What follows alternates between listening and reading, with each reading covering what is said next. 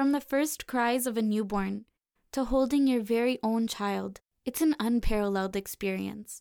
But for one couple, the ecstatic joys of first-time parenthood soon turned into a fear like none other. Peace be upon you, and welcome to Power of Prayer, a podcast experience brought to you by the Existence Project from the Review of Religions. Join me, your host, Sara Malik, as we travel to Germany.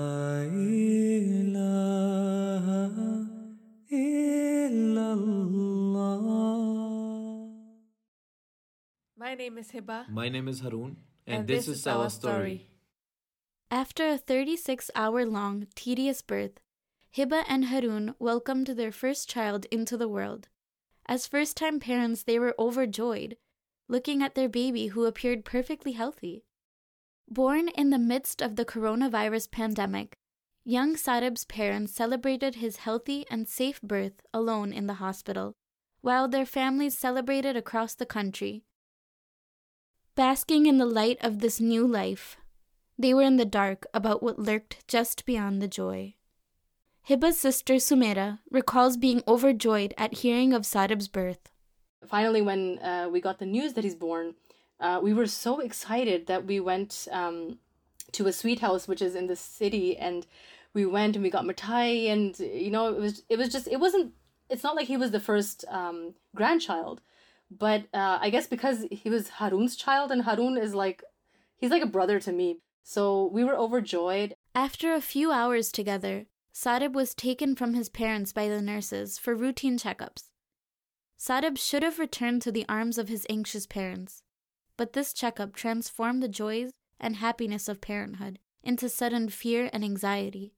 So after some while, she came back in and said that she had called the pediatricians again because she saw that he was slightly blue in his face and at his arms and legs, that they were slightly blue, but she wasn't sure, and she did check his oxygen levels, and they seemed a little low to her, so she wanted to just be sure about it or just be cautious. Only 3 hours after birth, Sadeb's skin had begun to look blue. He wasn't getting enough oxygen in his blood. Hospital staff frantically took Sadeb away, leaving Hiba and her husband panicked and unsure. I remember very clearly that the senior doctor was called from home and wearing normal clothes, immediately attending to Sadeb's health. The situation escalated rapidly. As the clock ticked, the uneasiness grew. When the doctor came to deliver Sadeb's prognosis, it was devastating for Hiba and Haroon. He told us that Sarib had that his aortic arch, which is the main artery going from the heart to the lungs, so that if blood is filled with oxygen again, and it goes into the whole body, and this arch was interrupted.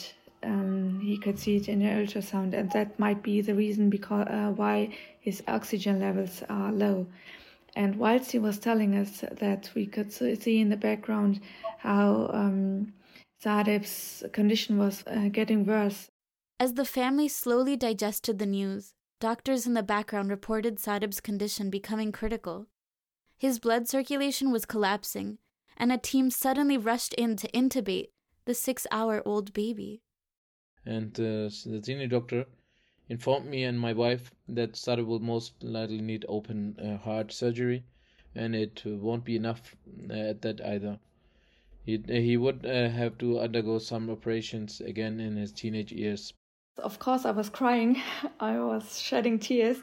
I hadn't seen him, but the thought of him getting more needles and the intubation and all that pain, although he wouldn't remember it later, but it was hard. It was hard to watch all that. Sadeb's condition was deteriorating by the minute. He needed to be transferred to a bigger hospital, where they were equipped to handle newborn operations. Hiba's postpartum condition was such that she wasn't cleared to travel, and this meant that she would be separated from her newborn, unsure if she would see him again.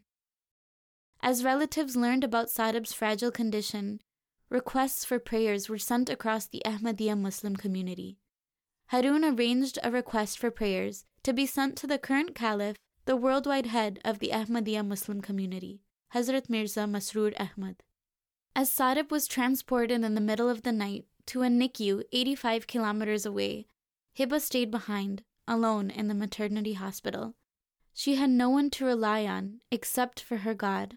I knew deep down that if I have him dedicated, then Allah Ta'ala won't waste his life.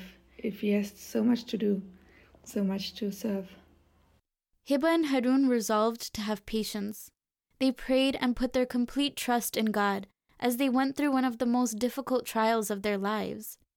They soon saw how God would manifest to answer their prayers. Within days, tests showed Sadib's diagnosis to have seemingly resolved themselves.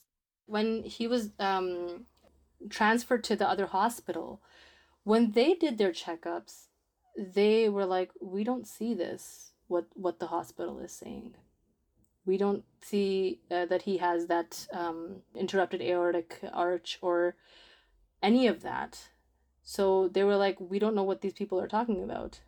He doesn't need surgeries. They told us he's already moved to the pediatric ward. He's not in intensive care anymore. He's breathing on his own. He's conscious. He has no medications anymore except for one.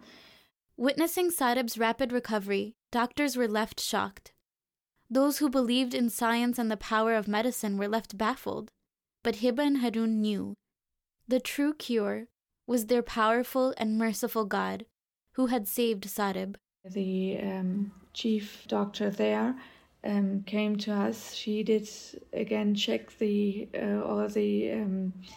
levels or the oxygen levels. She checked on him, and then she told us, we don't know what he had. We don't know how he's recovering. It's just everything he had, all of his symptoms are going away by themselves. They don't know the reason for it, but they're hoping that his health will develop and by its own, and he will be healthy again. Not only was it decided that Sadeb did not need open heart surgery, Sadeb was taken off the extra oxygen and his catheter was removed. He was moved back into the maternity hospital, free of all the wires and tubes that had become a part of him. Finally, he could breathe freely and enjoy the comfort of his mother's arms. And by God's grace, through our own prayers and the prayers of our Caliph, everything came to a good end. A delight for his parents' eyes today, Sadeb is a healthy and happy 2-year-old boy. The hardships Hiba faced brought her nearer to her God and gave her the courage to ask for more. There is only one who can sustain you with grace in the midst of your difficulties. There is only one who can change your outcome and turn your hopelessness into utter happiness. We lay our pains in front of God, and He shines His mercy.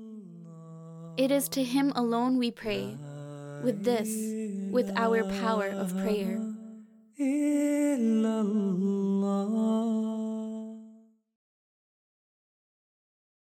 This has been a production by the Existence Project from the Review of Religions. For more content like this, visit reviewofreligions.org/God. If you'd like to share your story, send it in to TEP@reviewofreligions.org.